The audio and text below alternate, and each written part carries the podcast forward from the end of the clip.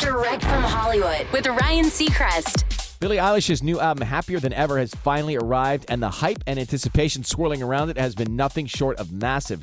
It was the most pre added album ever on streaming services, but at the end of the day, Billie just wants her fans to like it and connect with it because she tried to bare her soul well past her comfort zone, telling the LA Times, hopefully they're grateful. I really want to be appreciated for it.